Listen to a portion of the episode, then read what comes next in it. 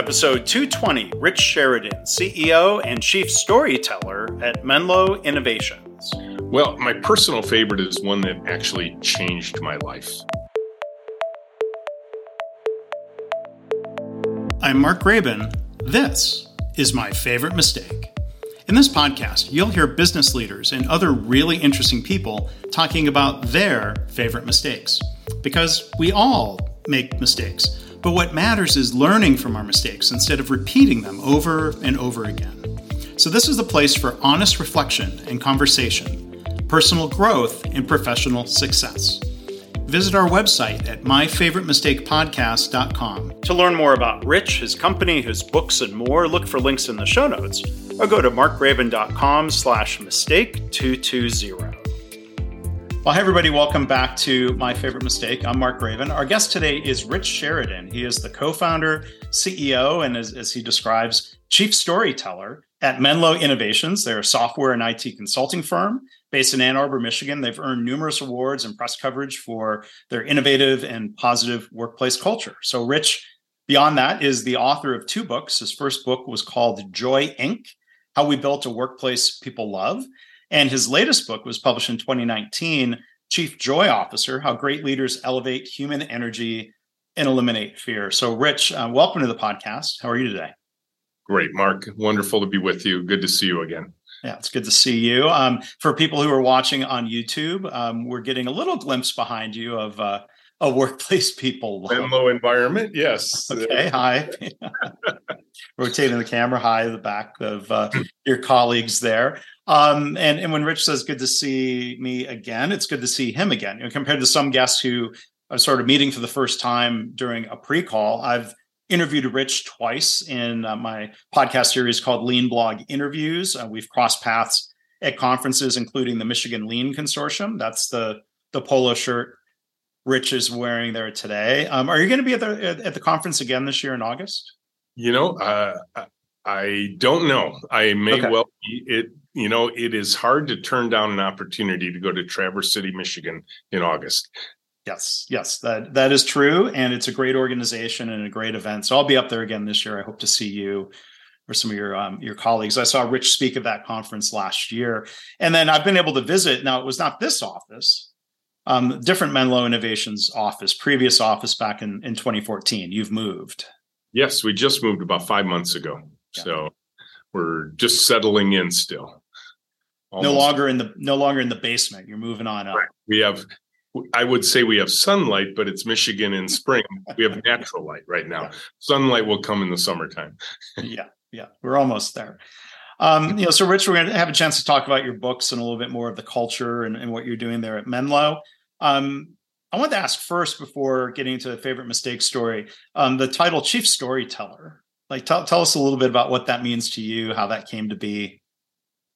Yeah, it was kind of a title anointed onto me by the team, um, and uh, Mark, as you know, we uh, our culture is interesting enough that thousands of people a year, ignore the pandemic years, of course, would get on airplanes, travel from all over the world to come visit us, spend anywhere from a day to a week learning about our culture, learning about our practices, our processes, and so on. We share what we've learned with the world. There's nothing we're trying to keep a trade secret. We are an open book for the world to come visit. And of course, I lead a lot of those tours. I teach a lot of the classes we teach, not all of them, course. And in the process of sharing what we've learned over the course of the 22 years of Menlo and my own personal 20 years before that, I find the best way to share that is through story, telling stories of triumphs and tragedies of the past, stories of vision of the future of where we're headed, what we're trying to accomplish. And the team eventually became quite enamored with my storytelling prowess because I was doing it so often. And they just tapped me on the shoulder one day and said, Rich, we're going to add this title to your business, Chief Storyteller. Yeah. Well, so now that doesn't set any pressure here. I'm going to ask you to tell. I'm going to ask you to tell a story, but I, you know, I don't know if it's from your time at Menlo or different things you've done before. You know, mm-hmm. Rich, thinking back, what would you say is your favorite mistake? Well, my personal favorite is one that actually changed my life. Um, back in around 1997, I was a senior level leader at a public company here in Ann Arbor called Interface Systems. Bob Nero, the CEO, who was two or three levels above me, um, brought me into his office and made me an offer. And he said, Rich, I, I heard a lot of good things about your leadership, your skills, uh, how you help direct uh, the technical efforts of our teams, because I was embedded in the R&D part of the company. And he said, I'd really like to promote you, maybe not tomorrow, but over the next year or so, to head up all of the R&D. I want to make you the VP of R&D of all of interfaces which kind of a neat offer, right? Uh, you know, one of those career moments. I think I'd been out of college then by about 15 years, so it felt like the right kind of timing for me. And uh, and I looked at him and I said, "No way." Wow. I said, "I am not interested in signing up for the uncapped personal commitment that comes with being a VP mm. at a troubled public company." Mm why well why why why troubled and and what would what yeah. did you think would be involved then so what i had witnessed mark over all these years at that point was that um you know and this and i was part of it so it wasn't like i was innocent of all mm. of this but uh um I was seeing projects that were failing on a regular basis, uh, phones ringing off the hook with quality problems of software we'd already put out in the world, missing deadlines, blowing budgets, having unhappy users, unhappy customers, unhappy project sponsors within the company. It was, I mean, I was literally coming out of a trough of disillusionment at this point in my career. And here's Bob saying, and now I want you to take over all the R&D efforts for the company. And I was part of a unit that was having this trouble, but I knew all the other units were too. And so why would I sign up for all that trouble? And Bob, who is a very gentle guy, I will tell you, he's one of the most wonderful human beings you meet, threw me out of his office yelling at me. This isn't the way he remembers it, certainly the way it felt for me that he was he was upset with me that I wouldn't grab this position. And um, you know, uh, but I thought I, I can't do it. Now, interestingly enough, and you and I have probably read many of the same books over the years Tom Peters in Search of Excellence, Peter Drucker's books on management, Peter Senge's book, The Fifth Discipline, on the art and practice of building a learning organization. I had been studying organizational design principles for much of the last 15 years because I knew there had to be a better way. So I went home that night after having told my boss no. And he was relatively new to the company. He'd only been there a year or so. So here I am, you know, almost abrogating a relationship with a guy who's going to be my big boss, right? And uh, and I thought about the opportunity put in front of me, and I thought about what I wanted to do in my own career. I thought about this picture of things can be better. I didn't know exactly how, but all these books I've been telling me is there are companies that had achieved this greatness. They didn't actually, the books didn't actually tell me how to do it myself, but but at least gave me hope that there was a better picture. And so I went in the next morning, asked if I could see Bob again. And I said, Bob, I'll take the job on one condition. Now, you can imagine Bob's looking at me like, wait a minute, what do you mean one condition? You just quit on me yesterday. And I said, no, one condition. He says, what is it? I said, I need your help I said, I want to build the best damn software team that this town has ever seen. And I can't do it without you. And he looked at me saying, What on earth happened between yesterday afternoon yeah. this morning? And I told him my journey. I told him my story. I told him what I was wanting, wanting to accomplish in my career, what I thought was possible that I never gotten to. And I didn't even know how I was going to get there. I just knew that this was the kind of opportunity that comes once in a lifetime. And I will tell you, Mark, that the reason this is my favorite mistake, that literally changed the course of my life. That discussion that day. Oh, wow. And I mean, it's good you had the opportunity to have it. I mean, you said Bob threw you out. He didn't fire you, but no, you, it was you, more you, like, I mean, okay, I got to go to Plan B. I don't know what Plan B uh, is. Yeah, you messed up everything for me, you know. And it was like, you were the guy, Rich. You were the. I thought you were the guy. Clearly, I was wrong, you know. Um, and and he was right. I was the guy. I knew that. And uh, and Bob and I are still incredibly close friends to this day. And I tell him beyond uh, a shadow of a doubt that Menlo Innovations would not exist today were it not for his influence in my life mm-hmm. back at systems. So it sounds like what you're saying the the mistake was saying no, but you were able to recover from yeah. that at least. Yep. Well, I think yeah. a lot of us probably make decisions and we wonder do we have to stick with those decisions? Because I could have gone home that night and said, well, I threw that opportunity away. I wonder when the next one will come. And I decided, no, I'm going to reconsider. And, you know, and part of that was eating some humble pie, mm. right? Because yeah. it was not a pleasant conversation with Bob the previous day. So I had to come in a little bit tail between my legs and say, hey, I, have thought about it again. Yeah. Uh, well, it's interesting. I mean, uh, your recollection of it sounds like, I mean, he, he didn't, he wasn't prepared to in that first discussion to try to convince you apparently he heard you say no way and it must have sounded real definitive or i mean it seemed like well, it was a chance he could have probed or will help me understand or let me convince you i think he and, and it wasn't like the first time we had hinted at this kind of thing mm.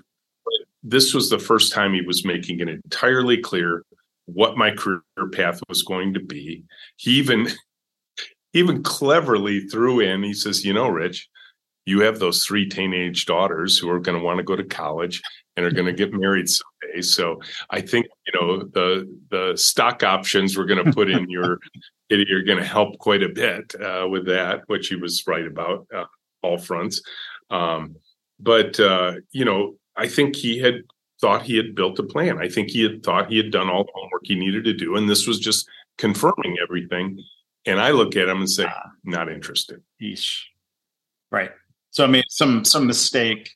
Some, yeah, he thought it was a done deal as yeah. I was walking in the room. So maybe it was both of our favorite mistakes you know, at that point.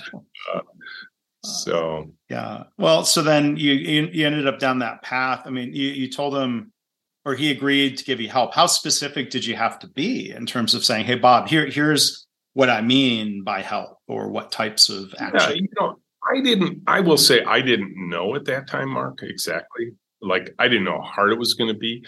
What I, what happened in that night for me was a change of conviction. I went from trough of disillusionment to I'm excited about the unknown of the future. I am interested in doubling down on my effort to figure out how can I turn this thing around? And quite frankly, for two years from that conversation forward, all I did was try harder. And I'll be honest with you, it didn't work. I mean, yeah, did things get a little better? Yeah, but it was like 5% better, 10% better. I needed like 200% better in order to really escape. But two years in, uh, I met my co my future co-founder James Goebel as a consultant. Um, I read a book by a guy named Kent Beck on a new way of programming team organization called Programming, and saw the industrial design firm IDEO highlighted on Nightline uh, as they redesigned the shopping cart just five days, and it literally produced this click moment. Which those come when you prepared your mind for so long. You've gone through some painful episodes. You've had some nascent thoughts about how to get it. And then all of a sudden, click everything became clear. And that's when I really needed Bob because the kind of change I was about to make was actually going to be expensive. And um, so I put together a plan. This is maybe my second favorite mistake. Yeah. Okay. Bonus story. I don't know if you ever get two, but we can um, sometimes go ahead. Yeah. But uh, I went to Bob telling him what I wanted to do with my technical team. And I told him I wanted to teach them object oriented programming and I wanted to reorganize how they worked and all that. And I wasn't connecting with Bob. You know, he could hear the words, he could tell I was excited and he was encouraged by that, of course. And then he started asking me the key question that every CEO would ask somebody like me who's heading up the most expensive part of the company. He says, How much is it going to cost me? Right. And I said, Bob, the money doesn't matter. Mm. I said, This is so critical to where we're going as a company and so on. He's like, Rich, you're scaring me. How much is it? he did he didn't agree with the whole the money doesn't matter. So I told him, I said, Bob, this will be at least a million dollars to get this transformation going and he threw me out of his office again. and again, I thought through, I tried a few more times. He wasn't biting. Mm-hmm. And one day I came back to him and I said, Bob, I've been thinking about this really hard. And here's what I see happening Interface Systems is running out of cash. Mm. We're a public company. We're meeting quarterly as the executive team. We're meeting with board members and the cash is going to run out before I get the new products you're counting on done. And he goes, Yep, that's a good assessment, Rich. I said, I know how this works. There's only three routes out of this secondary offering on the public market, sell more shares, private equity placement, we go private, somebody acquires us. He goes, Yep, those are the only three options available to us, Rich. I said, Bob, any one of those options, they're going to send a due diligence team, mm-hmm. interface systems. They're going to look at our people, our process, and our products. They're going to come to my end of the building. And I said, We're not going to pass muster. That deal will fall through and we will go bankrupt. I said, That's why I need to do this deal. He signed off on it that afternoon. What was the difference? My mistake was I was talking to him in terms I understood. Yeah. My realization after the mistake was I had to put myself in Bob's shoes. What were the challenges Bob was facing? I had to learn to speak Bob's language. Mm. Once I did that, he it, that, now the support was now he was introducing me. He was bringing me to board meetings to present what I was going to do. He was introducing me to significant shareholders of the company to double check because Bob was careful. I mean, he's running a public company; he has to be. But all of those people bought in, and so literally over the next two years, we worked together to transform interface systems into something that looks like Menlo does today. Yeah. Yeah. And wow. every, every time I slowed down, Bob would put his gentle hand on my shoulder and say, Rich, I got you covered. You're doing the right mm-hmm. thing. Yeah. Yeah. Wow. I mean, I think there, there's there's definitely some great generalized advice there about um, when communicating or pitching something, whether that's to your boss, to customer. customer to put yourself in their shoes and speak their language and talk about benefits as much as the you know not not just what we're going to do but here's why why it matters why we should do this yeah. yeah and my mistake in that conversation early on was i was just i was spewing out all the technical jargon Yeah. Right? We're going to learn Java. We're going to learn object oriented programming. We're going to learn how to do automated unit testing programs. Bob's like, okay, is that important? You know, it's like you seem really excited about it, Rich. Yeah. You so know, then after, well, I'm sorry. No, I was just going to say, and his question was, what will I get for all that investment? You know, yeah. just having smarter programmers wasn't particularly interesting. yeah. So then, how long did you continue down that pathway then before starting Menlo? So uh, James and I, I brought James in as a consultant. We paired together and moved everything forward, and we rebuilt interface systems within about six months and ran it that way for two years. Two years from 1999 was 2001. Yeah, the internet bubble had burst. Ah. Interface systems, exactly as I predicted, Mark. Tumbleweed Communications took an interest in us sent a due diligence team to interface. Within six months of the conversation I had with Bob, they came in, they came to my end of the building, they looked at my my newly retrofitted people, my newly retrofitted process, and the newly building products, and they bought us like that for 10 times the share price mm. of the day that I talked to Bob. So that happened within 6 mm-hmm. months. Wow. And Bob to this day credits that sale to what I had done with my team. So so the prediction came exactly true. Mm-hmm. They bought us in September of 2000. And uh, by uh, April of 2001, they had to shutter every remote office they had, not because of trouble at interface, but because of trouble at the parent organization. Yeah. Their stock had slumped. They had been buying everything with shares, and they had to shutter every remote office they had, including our Ann Arbor office.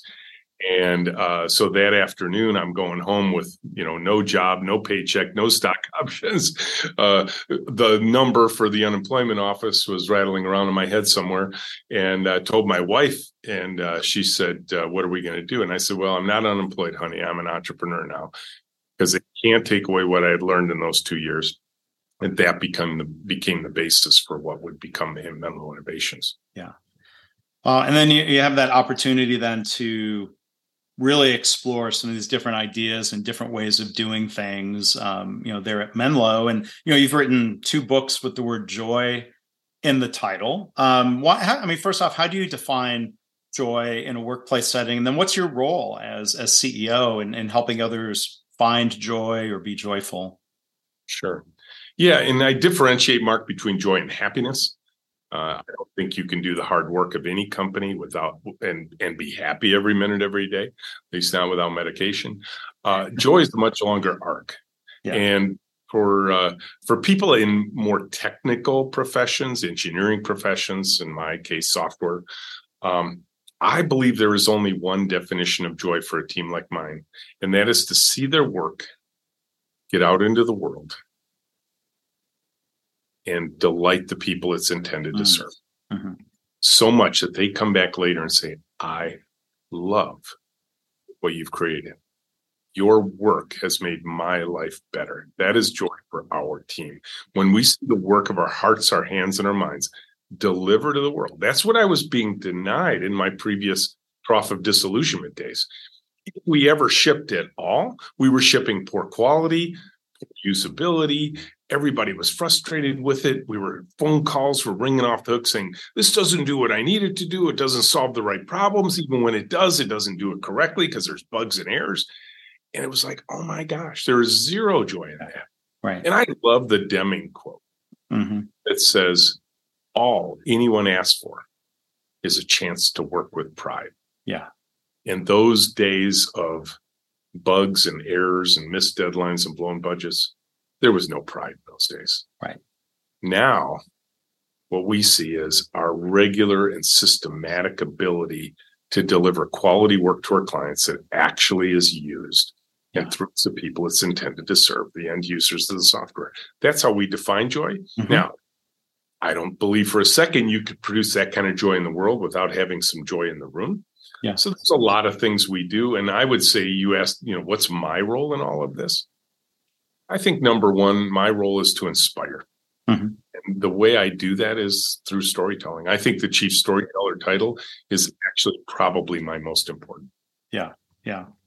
Um, the the Deming connection that you make there, um, that we're talking about books that we've read, similar um, influences there. Deming would talk about he would use words like pride and joy, and I mean, kind of going in a different branch of uh, the literature there. Uh, I mean, it sounds like you're helping get people further up toward, I think, what Maslow called self-actualization, right? Not just providing a paycheck and a steady job, but just the the that that sense of accomplishment that they can that they can feel good about. They're uh, delighting, bringing joy to customers. Then, I mean, feeling good about your work. That's that's real important. Yeah. You know, and Mark, I will say we pay our people well here, but we're not at the top of the scale um, you know, anybody here who works here for any amount of time can leave Menlo tomorrow and find a higher paying job somewhere else.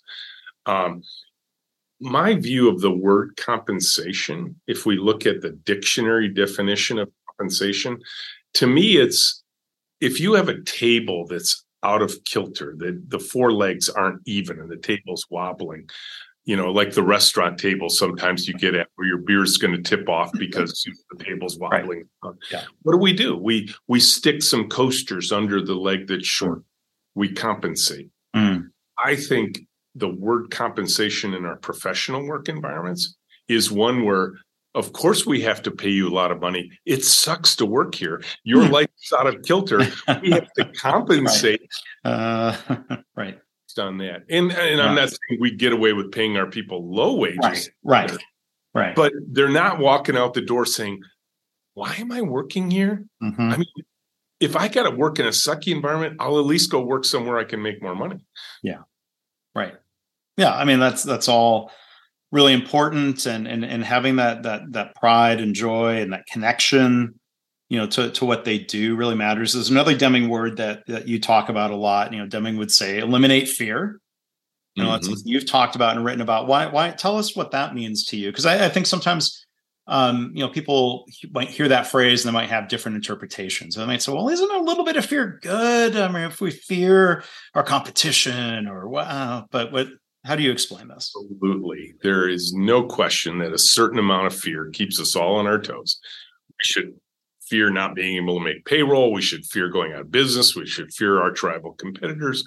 Absolutely. Why why wouldn't we do that? We why we look both ways when we cross the street. Right. Right. Fear getting hit by a car. The, there are the fears, fears that actually keep us alive every day. Right. The fear I talk about is the one that I think there must be some special class at every business school in, in the world that teaches you how to try and motivate people by artificially manufacturing fear. Right. Mm-hmm.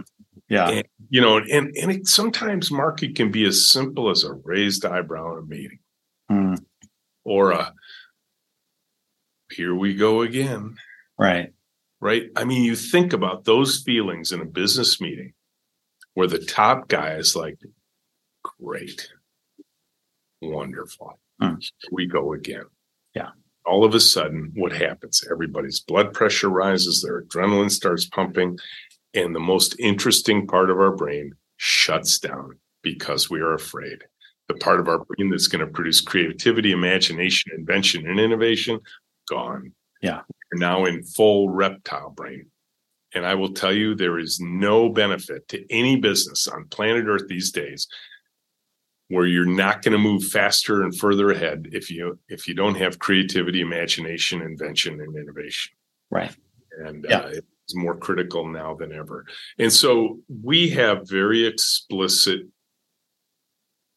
I, I, I, uh, it's not rules, but uh, sort of concepts here about fear. Um, one is uh, when we're interviewing, we pair people during the interview because we do pair work here. You can talk about you want. Um, we pair people during the interview and we tell you your job. You're paired with another candidate who's competing for the same position you are. We say, your job is to help the person sitting next to you succeed. Make your partner good. Demonstrate good kindergarten skills. And this is teaching them our culture from the moment of first contact because that's the way it works here. We tell them our interview process is trying to weed people in rather than weed people out. And people are like, what? I mean, every interview process I've ever had, they're trying to like cut everything in half, push half the, you know, throw resumes out before they even talk to the people and all that kind of stuff. Like, why would we do that to human beings? Why don't we give them the best chance to succeed? Some other big statements here make mistakes faster. Mm-hmm. It's not yep. because we prefer making mistakes. We're human. We prefer not to make any mistakes. What we prefer to do is make small mistakes quickly so we can correct them before they kill us. Yeah. Right.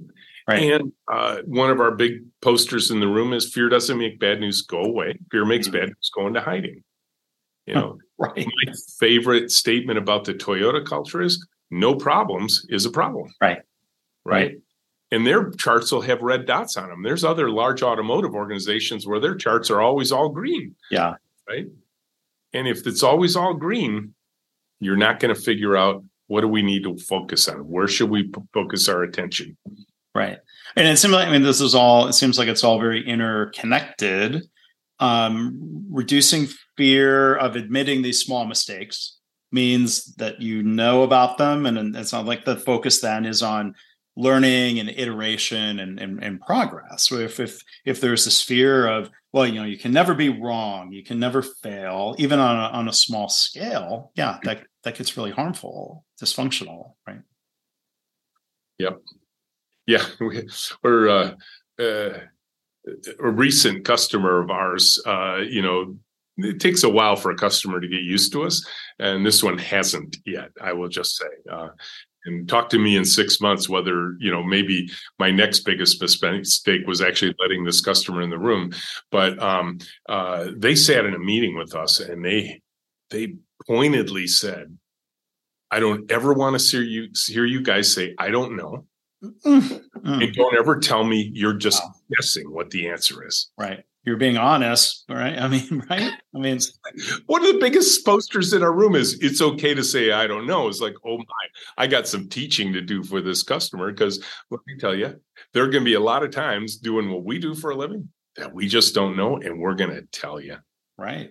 Rather than fake it, you know, right? I mean, what's the difference? I mean, Toyota people are are fond of, of, of trying to draw out what do we know and if we know it, how do we know it versus what's an assumption or a hypothesis or a guess until real information kind of fills in behind? And there's another phrase you used I was going to ask you about let's run the experiment.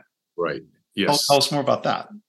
Yeah. So, um, you know, I think a lot of companies get paralyzed. Uh, somebody has a new idea, they want to try something. And the initial instinct is, well, let's take a meeting. Mm-hmm. Maybe if it's a bigger idea, well, we'll form a committee to write a policy about that. right. Any of those approaches is going to kill the idea in a second. And you kill enough ideas in succession, ideas stop flowing. Yeah. Here, our attitude is take action versus take a meeting. Yeah. Let's try stuff and see if it works. And if it doesn't, abandon it. And so our favorite phrase is, yeah, I don't know if it'll work. Let's run the experiment. Well, this lifts the human energy of our team right? because now you got a place where people are like, hey, I'm running an experiment today. I'm trying this. I don't know if it'll work. It's okay. We run experiments all the time here. And guess what? You want to do continuous improvement. And I think Mike Rother would be right there with us in this conversation. Run a series of small experiments and then pay attention to what actually happens. Right. Right. The biggest disconnect in experimentation is you only run experiments where there's a known result. that's not that's not an experiment. Exactly. that's there's no learning going on there. That's experiment theater, perhaps. Yes, uh, that's right. Call it that. But um, yeah, I mean, just that ability to go and test an idea and you, you, you know you talk earlier about small mistakes versus big mistakes and these different situations and uh, you know, there's a difference between um, you know wanting to run an experiment. I'll think of an example from KaiNexus of like the way we run uh, a webinar, the way we facilitate a webinar. I might have an idea. Someone else has an idea. We we talk it through. We think about here's how we think it's going to work. Maybe we'll do a little testing. We'll learn something, and then we'll do something differently in a, a public way. And we might say, well, what, what, what's the worst that can happen? Like, really, okay, if there's something that goes wrong, um, no, I mean, fine, let's run the experiment. It's pretty risk free, as opposed to back to your example of you know thinking the busy street behind you. I want to run an experiment of blindfolding myself and just trying to cross the street. My hypothesis is cars will stop. Like, well, come on, that's not that's not really a reasonable experiment to run, right? Yeah, it, it's a little bit hilarious that you would mention that because Ann Arbor, being Ann Arbor and the University of Michigan and the Center for uh, Mobility and that, um, there are a lot of experimental autonomous vehicles running down the street. So I'm trying to imagine putting the blindfold on and walking out in front of the other experiment that's going on where somebody's got a self-driving vehicle. You know? Yeah. Yeah, but I mean, there's a progression of experiments. I bet when you're developing something new, right? You know, what what small scale or what private. I'm sure the people doing the um, autonomous vehicles do a lot of testing in ways that eliminate the risk like testing in a big open empty parking lot or something before moving it out into slightly less controlled environments. It might be a reasonable progression that is focused on learning and iteration instead of this bureaucracy of like, oh we got to have it all figured out before we try. Yeah. And what i love about the way we work and the way the agile software development community has evolved over the last 20 years is this idea of iterative and incremental approach to software where you do small cycles that plan, do, check, act cycle. In our case, we do it once a week. Um, and you know, I remember one time early on when we were doing this in interface systems, long before the word agile was coming into the forefront, we were just doing iterative and incremental. And one of my old time engineers, uh, Kajiti engineer, looked to me, he goes, "If this was such a good idea, why didn't NASA do this when they went to the moon?" And I looked at him, I said, That's a great example. They did.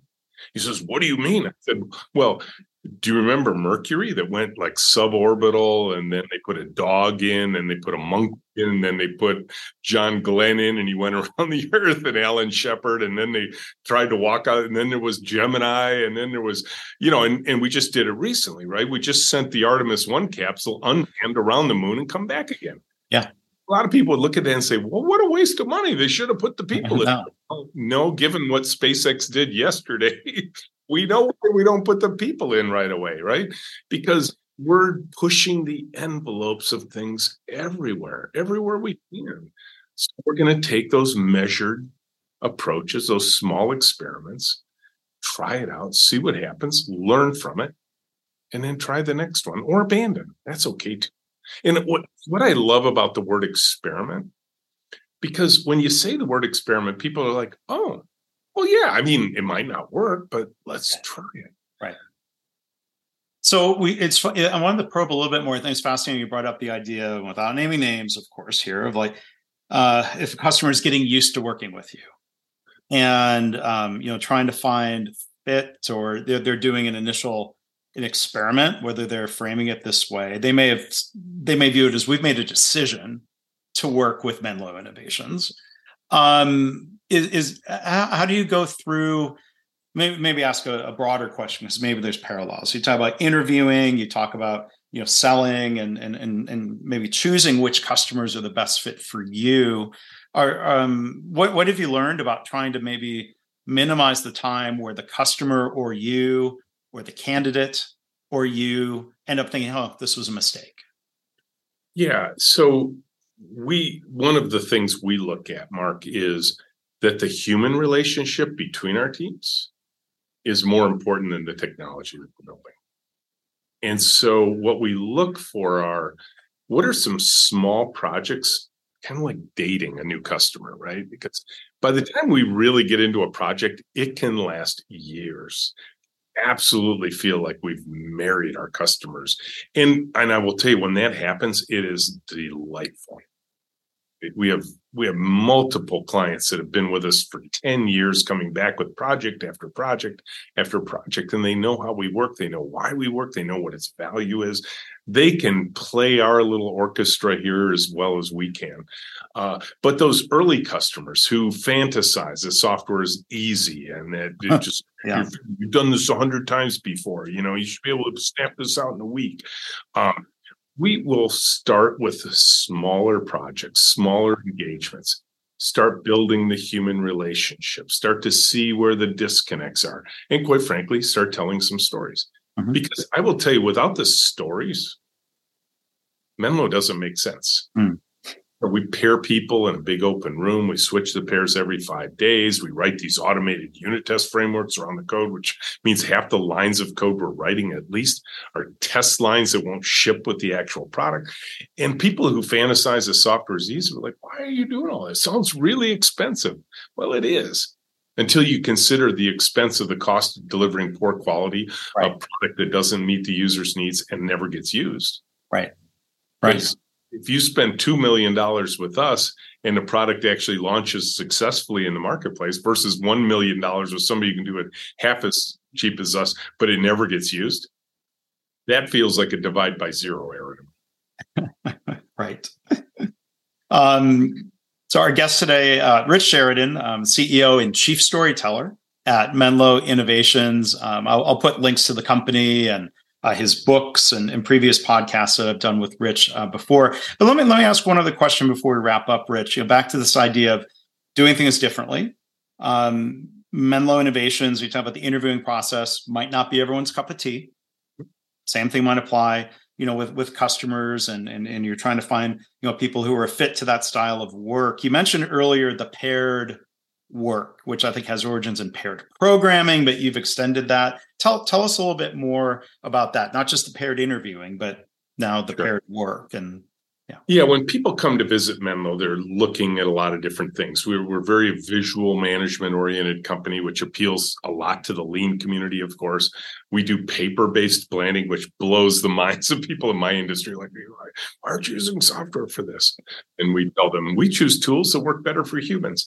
Um, but uh, the part that they're just blown away by, even if they knew it when they were coming in the door that they were going to see it, is two programmers, for example, sitting side by side at one keyboard, sharing a keyboard and a mouse, working together all day long. Then they find out our high tech anthropologists work like that, our QA people work like that, and they see evidence of this everywhere in the company. And they're like, why do you do that? Doesn't that double your costs? Well, you know, the simple example with programming is yes, indeed, it would double the cost if you believe for a second that the um, that the cost of programming was directly related to the programming or the typing speed of our programmers, right? If that was the case, we would just teach our programmers typing, you know, we would just give them typing classes. Right. But everywhere at Menlo, what we are doing, and particularly the innovative projects we work on for our clients, you know, building custom software for all kinds of stuff, um, is uh, is a problem solving contest. And we are typically solving problems no one has ever solved before, not just Menlo. And so two people are always better at solving problems together than they are apart and solving well. Uh, the other big problem that we avoid is this what I call the tower of knowledge problem.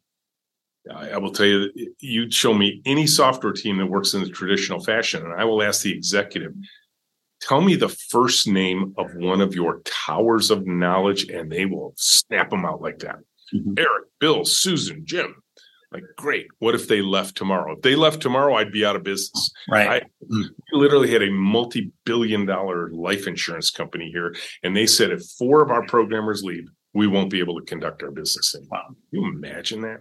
That they were willing to take that kind of risk, given they're a, an insurance company. it's like you guys are supposed to be mitigating risk, not, right. not in, uh, endorsing it. And so, uh, you know, in tower of knowledge problem in the software industry is incredibly strong, yeah. and we don't have that here. No one here owns a piece of line of code.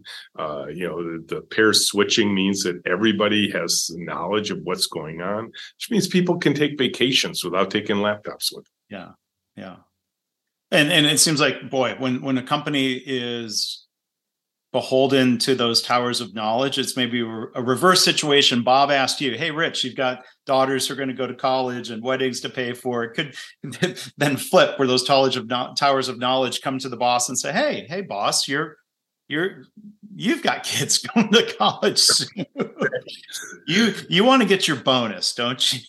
right. Yeah, I once asked an executive, I was talking about Towers of Knowledge. He goes, Yeah, but Bill's so happy here. I said, Really? Let's go talk to Bill. So we did. We walked down the hall. We found his tower of knowledge. And I said, Bill, if you won the lottery tomorrow, are you coming to work the next day? And Bill smiles. He says, Absolutely. And the boss is just beaming. See how happy Bill is? Bill says, Yep. I'd come in, throw my cell phone in the garbage, say goodbye to all my friends, and I'm out of here. And the boss is like, yeah. What? Yeah. Wait to hear the full answer there. Yeah, exactly. Yeah. But but back to that question of what do we know versus what are we assuming to be true? I mean, you could go in and ask an employee, you might get an honest answer. You never, you know, you know. Well, and why would Bill be willing to offer such a blatantly honest answer to his boss? Because his boss can't do anything about it.